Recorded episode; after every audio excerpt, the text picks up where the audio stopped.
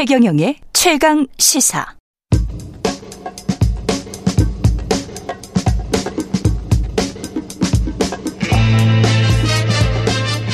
네, 우리가 접하는 뉴스의 태초부터 지금까지 뉴스 일대기를 쫙 살펴보겠습니다. 뉴스톱 김준일 수석 에디터, KBS 박대기 기자, 그들의 전지적 시점으로 분석하는 뉴스 일대기 지금부터 시작합니다. 안녕하십니까? 안녕하세요. 예. 일단 3월 8일인가요? 국민의힘 전당대회가 아, 대통령실을 비롯한 이른바 이 단은 진짜 쓰기 싫은데 윤핵관. 음. 예? 그러니까 이게 뭔가 사람들을 규정을 해버리는 방식이 싫어서 음. 이 이런 어떤 규정하는 단어들은 그냥 대통령과 친하다라고 언론에서 불리는 사람들 이렇게 하겠습니다. 나경원 전 의원의 갈등이 격화되는 양상인데 지금 뭐 어떻게 보세요? 이게 나경원 전 의원이 거의 지는 것 같은 그런. 일단 저는 네. 이번 사태를 보면서 예. 그 쓰기 싫다고 말씀하셨는데 네. 저도 뭐 쓰는 거 좋아하지는 않지만 네. 윤핵관이라는 게 실존하는구나. 이- 있구나. 있구나. 네. 실체가 있구나. 이름은 뭐든지 간에. 실체를 파악하는 과정인 것 같아요. 예, 그런 생각이 들었고요. 예. 어, 또 하나는 이제 이 많은 분들이 떠올리실 거예요. 예전에 이제 진박 감별사 논란. 그렇죠. 예, 사건이 떠올리실 텐데 그때랑 비슷한 점도 있고 좀 차이점도 있는 것 같습니다. 음. 음, 비슷한 점이라고 하면 결국은 이 대통령과 당내 인사의 갈등, 어, 그리고 이제 차이점이라고 하면은 그때처럼 아직까지는 이제 본격적인 어떤 여당 내의 분열이나 이런 것들은 없죠. 예, 없, 없나? 글쎄 뭐? 아직 아직은 완전하게 시작된 건 아니다 이런 생각이 듭니다. 모르겠다. 예. 일단 굉장히 익숙하다. 익숙한- 익숙한 뒤에 좀 설명을 드리겠지만은 익숙한 모습이다? 예, 익숙한 모습인데 예. 이 소위 말하는 보수 정당하고 진보 정당하고 개파 갈등의 양상이 달라요. 예. 그 역사를 보면은 보수 정당은 개파 갈등이 항상 대통령을 중심으로 대통령과 누가 가깝냐 뭐냐 그리고 이인자를 쳐내느냐 안 쳐내느냐 이런 거를 중심으로 항상 개파 갈등이 벌어졌어요 주로. 그렇습니까? 그리고 민주당 계열은 진짜로 진짜 여기야말로 진짜 우리가 생각하는 그 개파 갈등 네. 여- 유구한 역사가 있거든요. 신민당부터 해가지고 아, 이철승계, 이철승? 김영삼계 해가 네. 유진산계 반유진산계 해가지고 뭐 네. 유구한 역사가 있는데 어쨌든 굉장히 익숙한 지금 장면이고 그게 2015년 16년에 있었던 진박감멸사 요거부터 시작을 해서 상당히 이제 익숙한데 다만 그때하고 결정적인 차이가 하나가 있어요. 예. 그때는 박근혜 대통령 4년 차예요.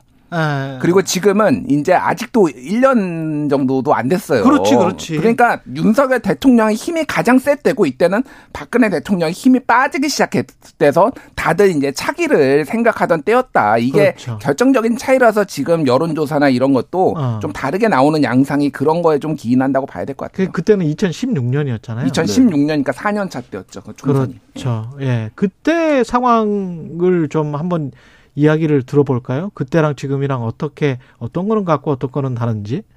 일단 용어들이 그때가 정말 화려했습니다. 기억하실지 모르겠는데 예. 친박 뭐뭐 이런 거부터 시작해가지고 친박, 뭐 예. 찐박, 탈박, 대박, 범박, 변박, 짤박, 호박, 애박, 복박, 백 뭐 이게 다 이런 말들이 나왔어요. 뭐야? 그러니까 제가 간단하게 말씀드리면은 뭐 진박은 진짜 친박이라는 거고 예, 가박이라는 말이 있어 가짜 친박, 가짜 예, 친박. 용박도 있었어요. 윤박? 박근혜를 이용하는 사람 아. 친박들. 호박이라는 것도 있었어요. 호박은 박근혜를 박근혜를. 좋아하는 예. 사람들, 애박은 박근혜를 사랑하는 사람들, 복박은 당으로 복귀한 친박, 홀박은 혼, 홀대받는 친박, 범박은 범 친박계, 멀박은 멀어진 친박, 막 이런 용어들이 있었거든요. 야, 너무하다. 근데 지금도 요 정도 급은 아닌데 그렇죠. 지금 나오는 단어들을 보십시오. 지금 친윤이 친윤. 있었죠. 그리고 유, 비- 윤핵 윤핵관. 네, 윤핵관, 네? 친윤 있는데 비윤, 반윤 이런 게 있는데 지금 네. 진윤이라는 단어도 나왔고요. 멀윤이라는 단어도 나와요. 이제 나경원 의원 보고 반윤은 아니고 멀윤 같아. 뭐 이런 멀류는 뭐 멀리 떨어져 있는 멀어진 윤, 멀어진. 아, 멀어진 윤. 예, 예, 예, 윤. 멀어져 가네. 범윤 뭐 예. 그래서 굉장히 익숙하다 말씀드렸지만 은 대자뷰 같다 뭐 이렇게 말씀드렸습니다. 그때 그 김무성 옥새 파동 기억나시죠? 네. 박대기 기자도. 예, 영도다리에서 사- 인생 사진샷도 찍으시고. 그 어떤 그 부산 아니세요? 원래 고향이? 아, 예, 저도 예. 영도 부산이고요. 영도다리는 참 좋은 곳입니다. 그리고 어, 당시 이제 옥새 파동이라고 해서 옥새를 들고 이제 간 걸로 생각하시는 분들이 있는데 정확한 팩트를 보면은 옥새를 들고 간 것은 아니고 예. 다만 이제 그 도장을 안 찍어주고 이제 부산으로 내려갔기 때문에 문제가 됐던 것인데 도장은 가지고 왔습니까? 실제로? 그거는 정당 좀, 도장? 예, 정당은 안, 안 가지고 왔다는 그런 기사들도 있고 아, 그렇습니다. 그래요? 예, 그렇기 때문에 예. 중요한 거는 이제 본인이 안 찍는데 딴 사람이 찍을 수 없는 거기 때문에 결국은 이제 옥새 파동이라 불린, 불린 거- 불렸던 것이고요. 일종의 인감 같은 거잖아요. 그리고 그죠? 사실 이제 예. 김무성 당시 새누리당 대표 같은 경우에는 한때는 친박 자장 1호 친박이라 불렸던 그런 정치인이거든요. 그렇죠. 예, 그런데 어 그리고 이제 2007년 대통령 후보 경선에서는 캠프 조직 관리도 맡았던 사람인데 음. 어 그렇게 사이가 멀어지면서 이제 그때 어 공천을 결국 둘러싸고 그랬죠. 예. 뭐 상향식 공천할 것이냐. 여부라든지 또 이제 친박 인사들이 공천 문제 뭐 이런 것들 때문에 결국 아. 이제 멀어져 가지고 그 사태가 벌어졌고 결국은 그게 이제 대통령 탄핵까지 이어지는 그 일련의 사태의 시발점이 됐던 그런 효과가 있습니다. 분당하지 않았어요, 이때? 유승민 의원. 뭐 그러니까 탄핵 이후에 분당이 된 거죠. 바른 미 네. 바른 정당, 바른 미래당 뭐 이렇게 아, 탄핵 이제 이후였구나. 예, 예, 네. 예. 그렇게 된 거고. 음. 그래서 아까 전에 제가 대통령하고의 그러니까 보수 정당은 음. 집권을 더 오래 했잖아요. 과거까지 이제 아, 그럼요. 하자면은 그럼요. 그러니까 네. 이 대통령하고의 관계 때문에 이런 유- 이게 개파 갈등이 생겨요. 어. 그러니까 대표적인 게 이거예요. 박정희 박정희 시절 때 네. 김종필 공화당 의장이었거든요, 당시에. 차기로 이제 박정희 대통령이 삼선은 아- 뭐안 하는 걸로 이렇게 음. 나오니까 근데 차기로 했는데 박정희 대통령이 찍어 눌러가지고 정계 은퇴를 시켜버렸어요, 김종필을. 아, 그렇다. 예. 맞다. 그러면서 그때 형 어. 그때 이제 그 정치 그 김종필을 지지했던 그 네. 세력들이 다 중정에 끌려가서 고문까지 당합니다. 이게 국민복지회 사건이라는 뭐 이런 게 있었어요, 하여간. 그죠? 와. 그래가지고 그런 네. 역사가 있어요. 보시면 알겠지만 항상 대통령을 중심으로 이게 개파 갈등이 있었어요. 네. 뭐 친이 친박도 어떻게 보면은 뭐 그 전에도 있었지만 결국은 이 이명박 정부 때각 막 찍어 누르면서 아. 대통령을 중심으로 있었던 거잖아요. 또 과거에 보면은 이제 그 저기 누구죠? 노태우 정부 때 음. YS계하고 그때 이제 박철원, 육공의 황태자 박철원 그렇죠. 여기도 대통령의 뜻을 중심으로 이렇게 해서 어, 개파 갈등이 있는 이런 이제 양상이에요. 이회창, 김영삼도 마찬가지고. 음. 근데 민주당은 좀 달라요. 예. 민주당은 유구한 야당의 역사에 정권을 못 잡은 야당의 역사가 있잖아요. 그러니까 여기는 진짜 지역 연합이에요. 지역 연합. 그래서 상도 동계, 동교 동계 예를 예. 들면은 친노하고 동교 동계 갈등도 있었고 친문하고 안철수계 갈등도 있었고 그 전에 아까 도 말씀드렸지만 어. 김영삼계, 이철승계 그래 가지고 굉장히 다릅니다. 그래서 이게 용어에 굉장히 재밌는 부분이 있어요. 음. 이게 어떤 정당의 의식 구조를 반영을 하는데 지역위원장이란 말이 있잖아요. 예. 이건 민주당에서 쓰는 거예요. 음. 저 국민의힘 보수정당은 당협위원장이라고 쓰거든요. 그렇더라고요. 왜 이게 다르냐? 왜 달라요, 그거? 그러니까 지역위원장 한마디로 지역을 관리하는 보스입니다. 이 사람들이 다. 아. 지역 연합이에요. 이 예. 민주당의 역사는 그러니까 예. 지역을 관리하는 보스라는 느낌이 강하고 당협위원장은 예. 중앙당에 협조하는 사람들이에요. 그러니까 아, 그래요? 예 당원 협의회 운영위원장이거든. 정원 정확하게는. 그렇군요. 그러니까 이런 이런 어떤 무의식 중에 이런 게 투영된 거예요. 그러니까 그러니까 아. 대통령의 관계가 이제 보수 정당은 상당히 중요하고 뭐이 민주당 계열은 이제 다르다. 이런 민, 이런 예. 민주당 계는 지역 중 지역에서 확실히 뭔가 터전을 잡아야 되는 그런 거네요. 그러니까 그리고 원래 네. 태생 자체가 네. 지역에서 각각의 각자의 이제 네. 공건 영주처럼 있다가 저 독재 정권을 타도하기 위해서 연합을, 한 연합을 한 거예요. 거구나. 그런 여- 유구한 역사가 있다, 있다 보니까 실제 우리가 생각하는 개파 갈등은 오히려 민주당 계열에 더 많았다. 예. 기억에 남는 개파 갈등 사례가 있습니까? 어, 특히 민주당 같은 경우에는 네. 그 노무현 대통령, 노무현 전 대통령 탄핵 아. 사건 이것도 이제 그러네. 사실은 이제 일종의 개파 갈등에 시작됐던 사건이고요. 예. 그것도 대통령과 사실 이제 우리나라에서 예. 개파 갈등은 여야 집권 어느 길을 막- 막론하고 있었는데 최근 몇 년간 좀 잔잠했었거든요. 이제 이 그렇다가 다시 지금 예 이제 다시 다시 한번 터지기 시작한 게 아닌가 여당이 듭니다. 지금 세게. 그다음에 민주당도 지금 개파 갈등이 이- 있는 거예요? 있다고 보십니까? 뭐 있다고 봐야죠. 예. 뭐 친명과 비명 뭐 이렇게 이렇게 확 나눠져 있습니까? 의원들별로?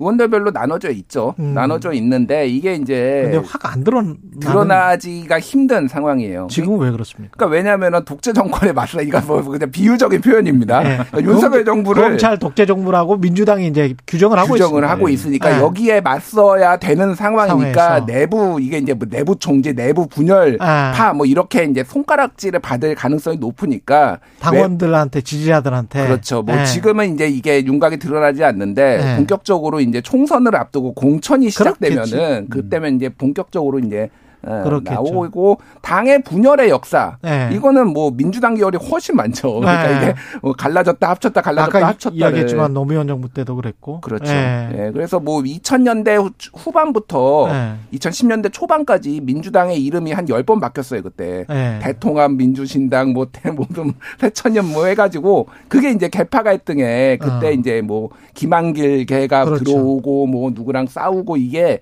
그 이런 개파 갈등의 어떤 유구한 역사를 보여 주는 거죠. 제가 자꾸 이제 친윤계 뭐 친문 이런 거를 쓰지 않 그 좀 이상하다라고 생각하는 게 정책이랄지 이념 가치를 가지고 정치를 분류해야 된다라고 생각을 음. 하지 네.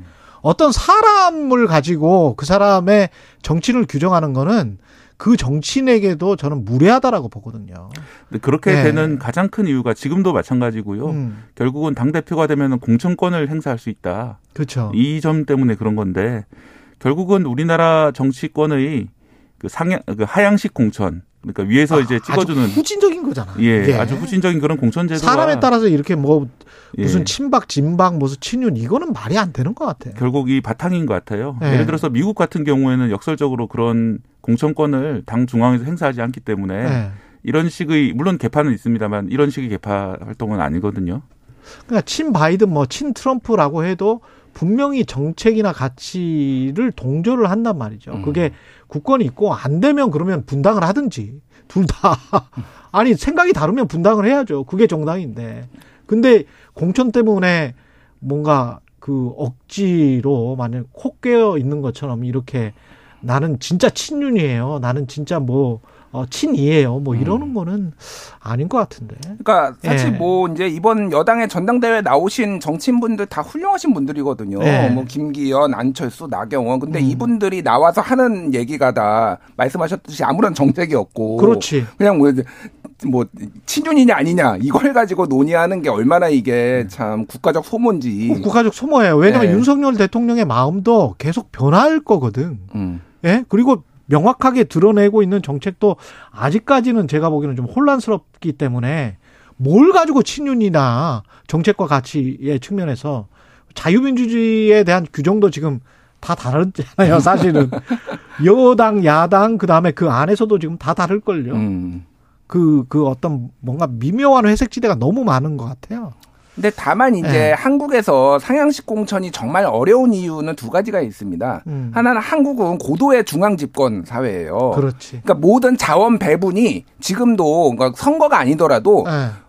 서울에서 나눠주는 방식으로 지금 모든 자원 배분이 이루어지고 있잖아요. 그렇죠. 지자체. 그거 너무 익숙한 거예요. 그러니까 그렇죠. 그러니까 중앙당에서 뭔가를 해, 해- 해주는 거. 네. 그리고 또 하나는 이제 상대방을 적으로 규정하기 때문에 이 중앙에서 효율적으로 사람들을 내리 꽂아서 이를테면 적과 싸우기 위해서 이렇게 해야 되는 거예요. 그러니까 이 다원주의에서는 적, 저 독재 정권이면 독재 정권, 뭐 좌파면 좌파 여기하고 싸우는데 효율적이지 않다라는 거죠. 그러니까 음. 그런 식의 인식들이 강하기 때문에 이거를 다들 받아, 하향식 공천에 자연스럽게 받아들이고 있는 측면도 있는 거예요. 저는 그 예. 대표적으로 이제 적과 싸우면서 닮아간다 이런 현상이라고 적과 생각하는데 싸우면서 닮아간다? 예, 예. 생각하는데요. 그 설령 이제 물론 이제 상향식 공천이 항상 답은 아니고 이상한 사람을 후보로 낼 수가 있죠. 상향식 공천하면은 뭐 지역의 보스가 후보가 계속 나올 수도 있고 한데 그러면 선거에서 심판을 받게 됩니다. 그 정당은 음. 나중에 이걸 결국 공천하는 이유는 선거에서 다- 되기 위해서인데 그런 식의 상향식 공천을 하게 되면은 당원들이 결국 책임을 져야 되는데 음. 지금은 이렇게 당원들이 책임지는 것이 아니라 위에 있는 한 사람이 자기가 이제 편할 대로 누리고 또, 또 책임도 때- 뭐 때려가 질 수 있는 이런 식의 구조인데 이게 아니라 전체 정당이 어, 책임을 지고 그 다음에 자기한테 가장 좋은 사람을 공천하는 식으로 돼야죠. 그렇겠습니다. 예. 김준일 대표는 네. 수석 에디터는 뭐 첨가할 말씀 없으면 끝냅니다. 어, 예. 그냥 뭐 오- 올해 말을 예. 지켜보면은 아주 흥미진진할 것 같습니다. 올해 말, 예, 예, 예. 내년 초 재밌겠다. 예, 정치공학적 이야기였습니다. 뉴스톱 김준일 수석 에디터, KBS 박대기 기자였습니다. 고맙습니다. 감사합니다. KBS 일라디오 최영련의 최강 시사 듣고 계신 지금 시각 8시 44분입니다.